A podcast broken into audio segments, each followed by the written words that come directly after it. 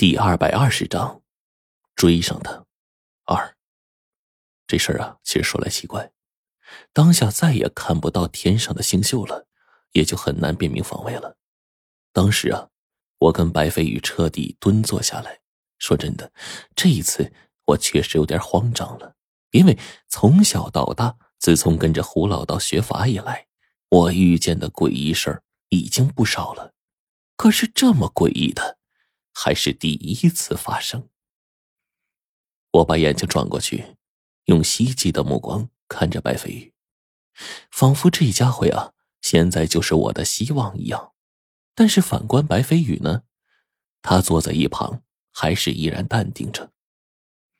这个家伙呀，时而蹙眉，时而似乎在思考，但是很显然也没有思考个所以然出来。这时候呢？我就提议说：“咱不行，咱就往前头走，迷路再说嘛，对吧？反正是水来土屯，兵来将挡嘛。”可是白飞宇不同意。现在很诡异啊，咱们要是选的路不对，很容易出现别的事情。就比如说你说的坠落悬崖，甚至最后呢，跟白杨沟的位置啊背道而驰，越来越远。最好的办法，等到天亮，阳光一出来。按照你说的办法，阳气回升，到那个时候应该就没事了。可是我反倒是摇了摇头说：“不，那那再等一晚，只怕他们十个人就就就危险呢。这是唯一的办法，做事不能慌了手脚。洛尘，你要懂得以静制动，静等事情的发生。”白飞宇的态度很是坚决，根本就没有我平常时候的那种优柔寡断。他当即就决定下来了，也就是刚刚我们刚决定下来，忽然我手中的罗盘开始不稳定，指针开始随着变动，嗡嗡嗡的就转个不停。我一看，这晚上啊，黑云蔽月，林间当真是看不到半点的光亮了。在这种环境下，正是妖孽最喜欢出没的时辰。现在罗盘上接二连三的晃动着。竟然还如此的强烈，我当即就意识到不好，岂料还没有提醒白飞宇呢，忽然他将我手中的手电光捏灭了，他将我一带，然后呢，指了指远处那个地方，只见一团足有脸盆大小的鬼火就在那附近呢，晃晃悠悠的，那火焰发出绿油油的光，在这漆黑的山林间十分的耀眼。随着鬼火越来越晃眼，也随之距离我们越来越近。天哪！可这哪里只有脸盆大小啊？等这团火距离我们越来越近的时候，我们才赫然的发现，这团火足足有半人高的高度。山间偶尔还能听到动物吓得四散奔逃的声音，听声音呢，似乎是野猪的嚎叫。这团鬼火呢，伴随着越来越重的阴风浮现，把四周围照得惨绿的一层。树上原本安静的猫头鹰被惊吓的飞起，另一边的野猪也拼命的跑着，发出沉重的惊恐的声音，在地上留下了不断的震动的感受。鬼火越来越近，我已经彻底呆住了。坟地一般很难出现鬼火的。能出现鬼火的地方，一般也不是有死去的大恶，那便是有大冤。可是，一般见到的呀，都是那拳头大小、人头大的鬼火，已经非常罕见了。可此刻呀，半人大小的鬼火徐徐到来，给人的感觉除了震慑之外，更多的是一种危机感。白飞宇跟我急忙就屏住呼吸，我这一见势头不好。这团鬼火呀，像是早就发现了我们，直奔我们而来。当即就将这个做好的鬼泥拿出来了，在白飞宇的印堂、鼻子还有两圈眼睛上一抹。这玩意儿能暂时隔绝人的阳气，即便是面对僵尸，也能暂时撑过一阵子。但是面对这来路不明的鬼火，我不知道能不能比得过呀。我忙将鬼泥也在自己脸上抹着，而这个时候呢，那团鬼火已经到了近前，在不远处的地方，它就化作了数份拳头大小的火焰，就那么飘着，然后呢，逐渐的变成了蓝色。在我们的周围，竟晃晃悠悠的有一条东西逐渐的显出身形了。这时候，一声懒洋洋的猫叫出现在我的耳朵里。伴随着这声猫叫，我两个眼睛陡然一缩。还不曾想啊，便见这黑影慢慢的就凝成实体了，身上呢散发出重重的鬼气，将我们周围三丈远的落叶全都卷起来了。随着阴风被吹得无踪，竟然将一大片地面清理了个干净。女鬼被这火焰照的脸上是瓦蓝瓦蓝的，我这个时候呢才注意到她身上的装束。一身大红色的喜服，头戴金冠，身上挂满了金饰，耳朵上耳环成片，就跟那个玉葱般的纤纤手指上挂满了做工精致的金戒指。除了他身上的大红袍之外，大概呀，这些金饰器品就是最显眼的东西了。这女人的脸隐藏在黑纱之中，双手呢抱着一个漆黑无比。双眼犹如铜铃般的大猫，整个人呢出现在我们面前，鼻子在空中嗅了嗅，但是似乎因为察觉不到我们本身的阳气，暂时呢并没有发现我们。我心里这才稍微的松了一点点的气。但是这出场女鬼身上的鬼气，就断然不是我跟白飞鱼所能应付的。幸好呢，这个鬼泥呀稍微起了点作用，我呢。趴在地上也不敢动，然而，这一稍微偏头，我就看到那犹如羔羊般的大猫，双眼瞪得跟铜铃似的，浑身毛发竖立，散发着幽幽的蓝光，一双绿眼睛就直勾勾的盯着我们。我跟白飞宇被这只大猫给盯得头皮发麻，大叫：“完蛋了！”白飞宇虽然还很镇定，但是呢，我这时就在他身旁，我甚至啊。能够听见他的心跳声。这大猫忽然叫了一声，吓得我是毛骨悚然，一下从地上站了起来。而这个时候，一股阴风夹杂着淡淡的海棠香味飘了过来。我一抬眼，便看见了那个满身挂着金饰、戴着黑色面纱、底子呀透着白皙肌肤的女人。这女的年龄就不大。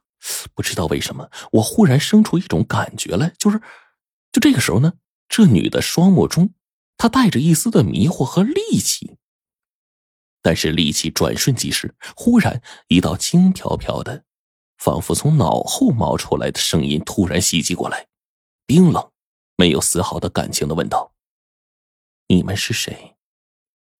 我没想到这女的鼻子这么灵啊，抹了鬼泥还能发现我们，难道？是我们这鬼泥有问题，还是说这女的道行太高，一眼就将我们识破了呢？我这正纳闷呢，却一抬头啊，便见这女鬼并没有对我们有不利的举动。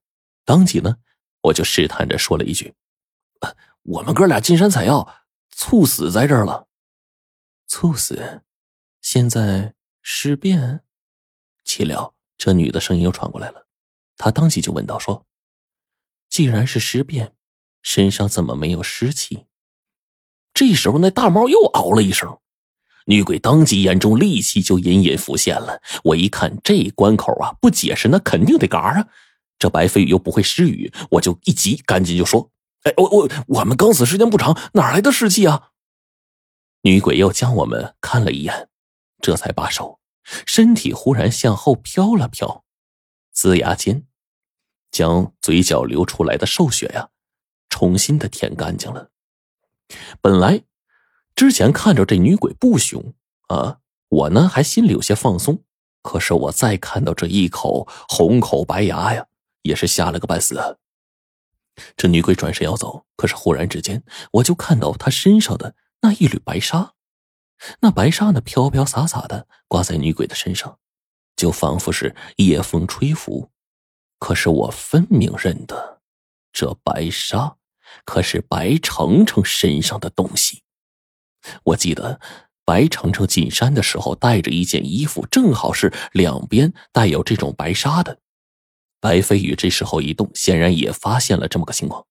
我当即啊学着行尸走道，步子啊僵硬的就走了上去。白飞宇呢也学着我这模样。背后原本准备离去这个女鬼，忽然身形一转，跟着我干什么？冰冷的声音再次袭来：“哎，白纱不像你的，像我媳妇儿的。我为找她进山，失足摔跌猝死，可叹呐！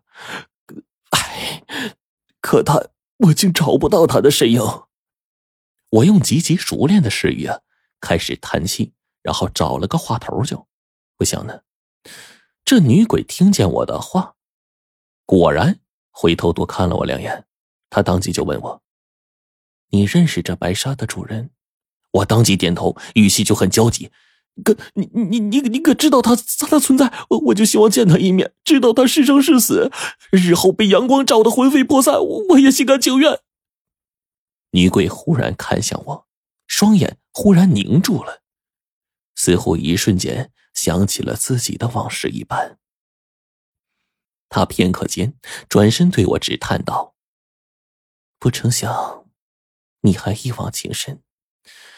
世间这样的男人又有多少呢？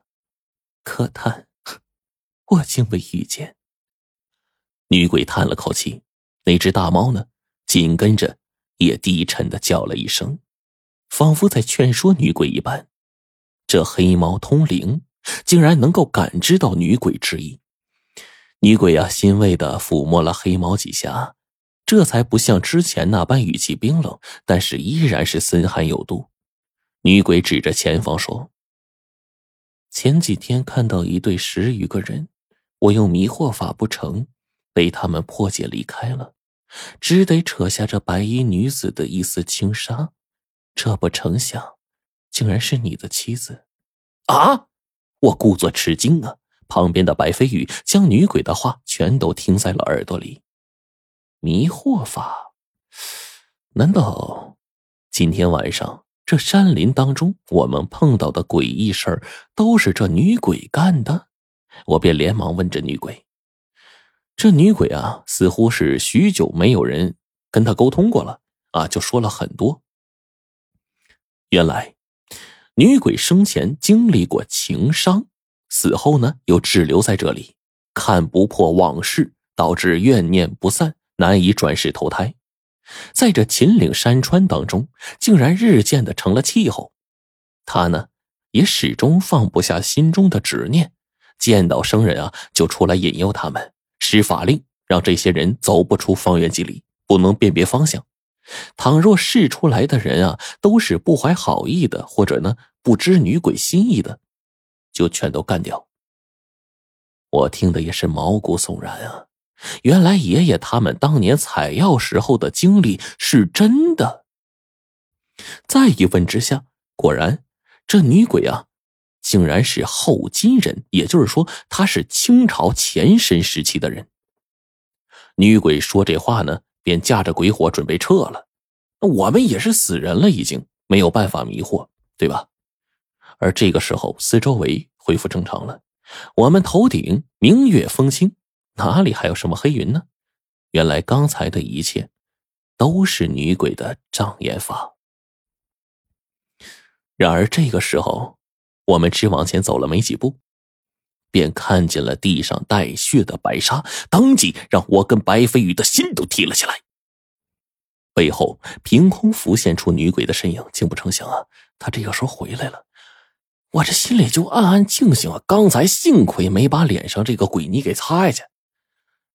便见这女鬼比我还着急呢，她急忙对我说：“我感应到白纱女人在方圆三十里内，气息微弱，不日将死，你快去见她最后一面，圆了这一梦。”女鬼很是焦急，竟然极其真诚的用阴风送了我们一把，幽怨的脸上叹道：“你们赶快去，莫像我这般，落个凄凄冷冷的下场。”